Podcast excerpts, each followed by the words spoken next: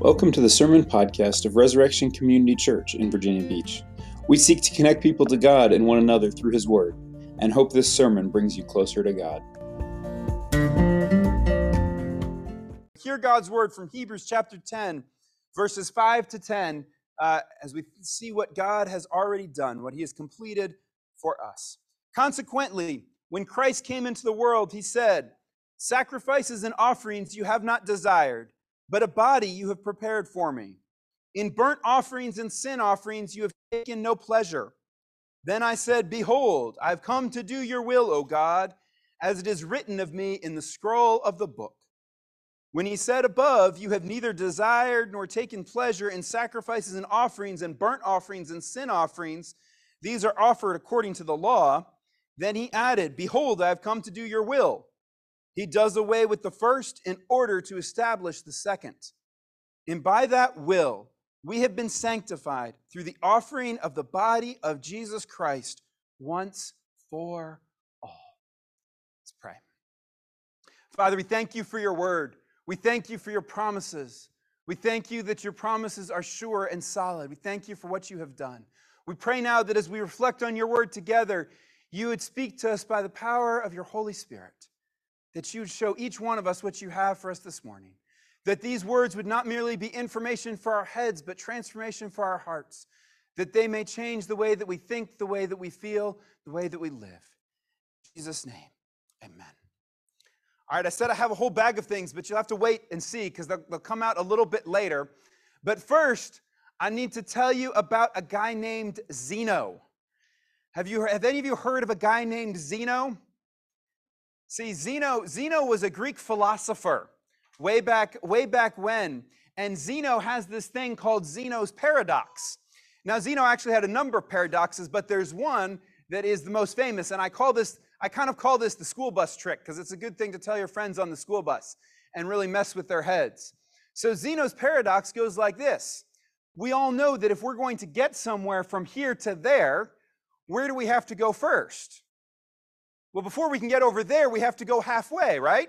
We can't get all the way there without going halfway. Well, then once we're halfway, we're still just going to have to go halfway again. And whatever distance we have left, we're just going to have to go half of that distance before we can go the whole way. And so if we always have to go halfway before we can get somewhere, we're never going to get there, are we? Because you can never get past that halfway point. And now you're all really confused. And you're also thinking about Zeno and thinking, Zeno, that sounds cool, but that's kind of dumb. And it is kind of dumb in a lot of ways, but it's also how we feel a lot of times. We often feel like in this life we are stuck halfway, always just halfway to where we are trying to get to. And nothing is ever really finished, nothing is ever really complete. Our houses never look the way that we want them to be. There's always more work that can be done. There's always more books that can be read. Our teachers always look at our assignments and say, well, that was pretty good, but it could be a little bit better if you did this. It is very, we, we rarely experience perfect things in this life. And we live and we remember in this season of Advent that we are we live in this tension of halfwayness. And so the question for us this morning is what do we do with the feeling of halfwayness. And the promise of God's word for us, the promise of God's word this morning is that Advent is not just about feeling halfway, but Advent is about completion. That God has done some things all the way, and they are all the way done for us this morning. And so, the, the, to recognize this, to see what God has done all the way, first we have to see what our main problem is. I say, you might think I'm saying our main problem is that we're stuck halfway there. That's how we feel, but that's not really our main problem. See, the Bible tells us that our main problem is the problem of sin. That all the things that we feel and kind of experience this halfwayness, it's really the problem of sin. And there's three, there's kind of three different aspects of the problem of sin that we'll, we'll reflect on this morning. The first, of course, is the sin that, that we commit, that we have a problem that we keep doing the wrong things. We're kind of stuck halfway because we can't make ourselves do what is right. We are sinners who do the wrong thing. And we can't seem to get ourselves past that. That's one part of our sin problem. But the second part of our sin problem is that when we do the wrong thing, even if we start doing the right thing, we still feel the shame of what we have done wrong. And so, even when we've started doing what is right, even when we have changed and gotten better, we feel shame. And that burdens us, it weighs us down. Now, the third part of our sin problem is not just about us, but is about the whole world. The Bible tells us that all the problems we see in this world, all the injustice in this world, all the evil, all the sickness, all the ways that other people hurt us, that those are all a result of sin. And so when we see all the problems in this world, the incompleteness, the things that could be better, we have to realize that the problem here is still sin. So the first step here to getting out of our halfway stuck position is to recognize that our main problem is sin in these different aspects. But here's the main thing about God. Here's the really good news from Hebrews chapter 10. The thing that God promises that He has completed, that He has done once for all, is dealt with sin. This is the promise of Hebrews chapter 10, verse 10. By that will, we have been sanctified through the offering of the body of Jesus Christ once for all. This is our Advent completion, is that Jesus has sacrificed for sin once for all. He does not have to sacrifice for sin again, and we do not have to be sacrificed for sin again. Instead, what do we do with the gift that Jesus has given us? Well, it's Christmas time, right? So I did I did think we should bring we should bring a gift, right? A gift is wrapped up. And this gift is under your Christmas tree. Did you have to do anything to get this gift? I mean, you've got to do something, right? You didn't you didn't earn it, you didn't pay for it. But kids, what do you have to do with this gift on Christmas morning?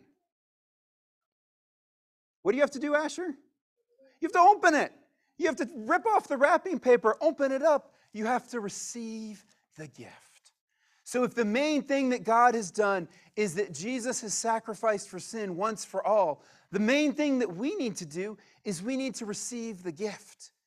And as we receive the gift of, of what Jesus has done for us, it deals with all these problems of sin.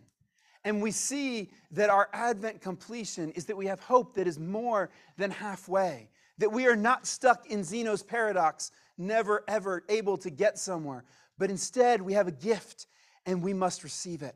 So there's three aspects to this gift that we'll reflect on and what it means to receive those. The first is that Jesus makes us holy.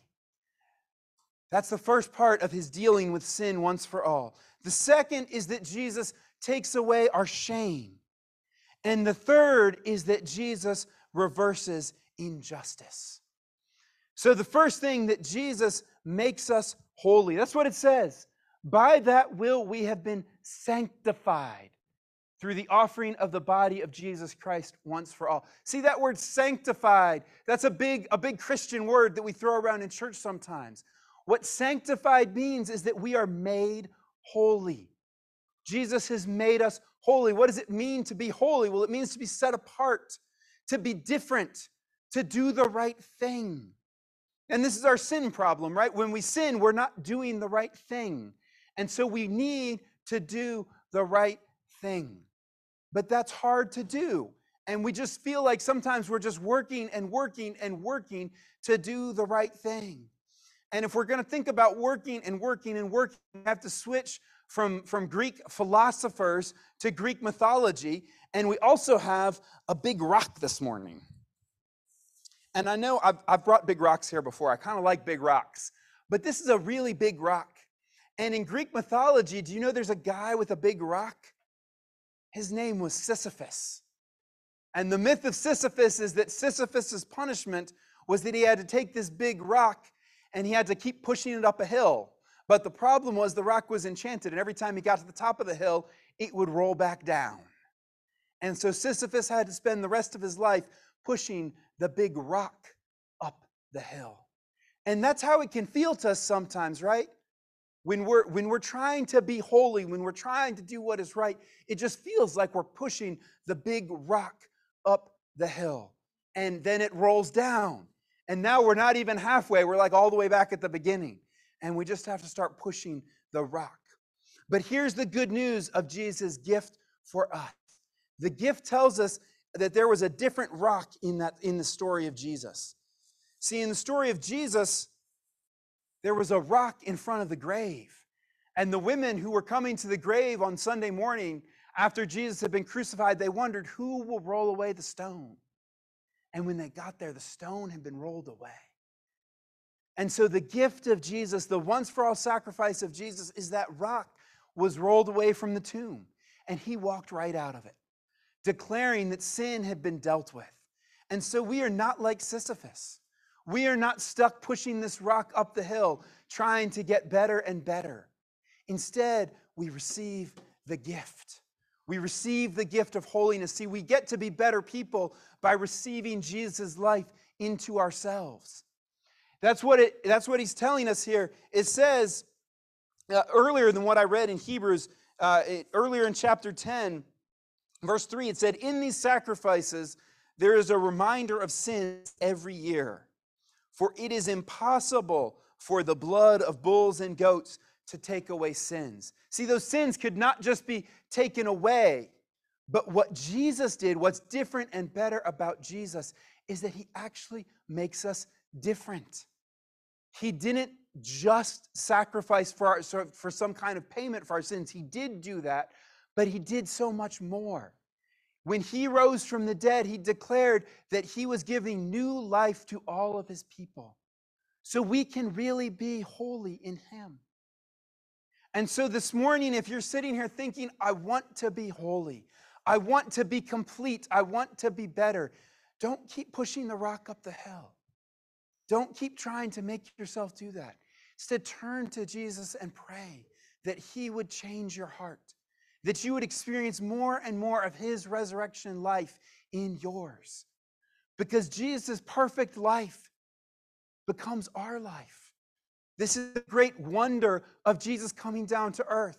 He came down to earth at Christmas to say, I am going to be a man and I'm going to live a perfect life.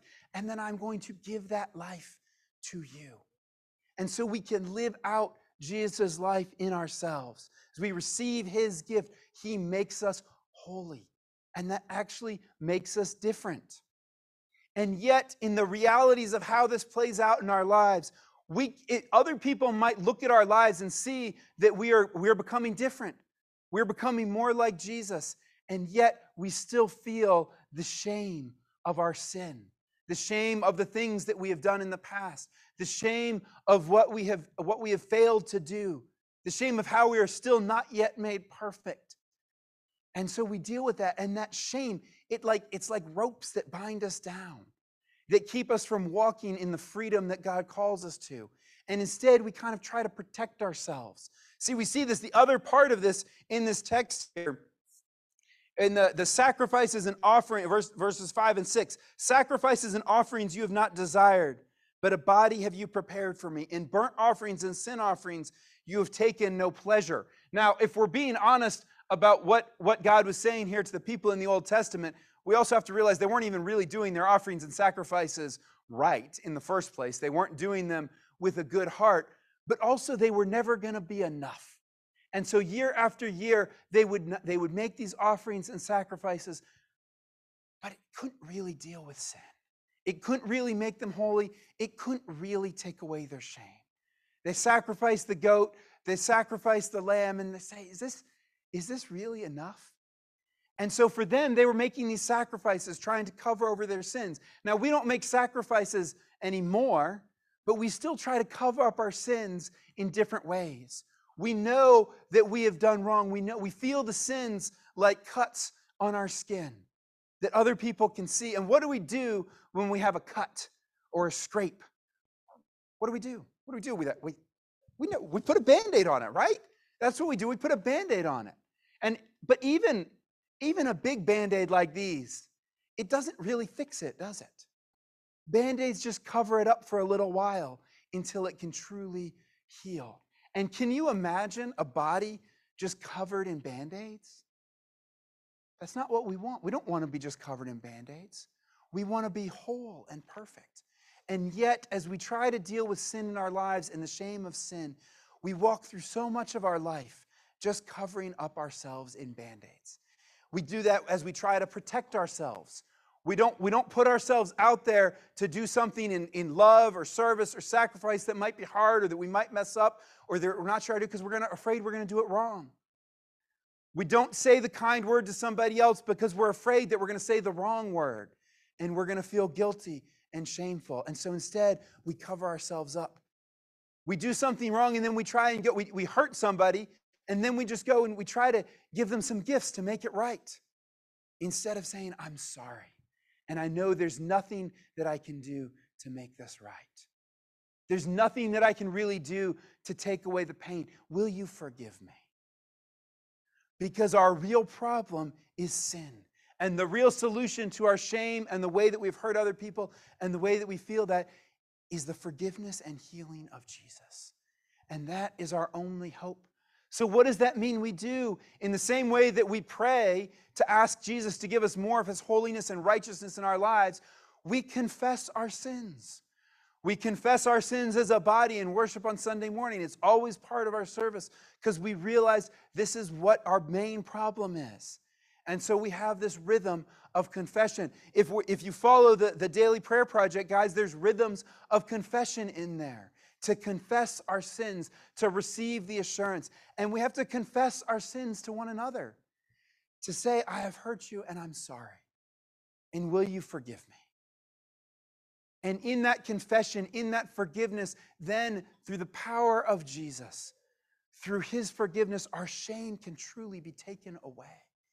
And then can you imagine what it would be like not to walk through life covered in band aids? Wrapped up as a mummy, just trying to be protected, but instead to walk in freedom. The boldness you could have to serve and to love and to give and to sacrifice, to give of your time, to give of your money, to give of your heart to others, knowing that when you mess up, your sins are forgiven. And even if you don't do the right thing, even if you're selfish sometimes, even if you you blunder around and hurt somebody's feelings, your sins are forgiven. And you walk in that freedom and forgiveness. But that's not all. That's in the kind of personal level. But, but Luke, Mary's Magnificat takes us out bigger to say that all the problems we see in this world are also the problems of sin. That's what we saw from Luke chapter 1. Again, the confidence, what he has done. This is Luke chapter 1, verse 51. He has shown strength with his arm. He has scattered the proud in the thoughts of their hearts. He has brought down the mighty from their thrones and exalted those of humble estate.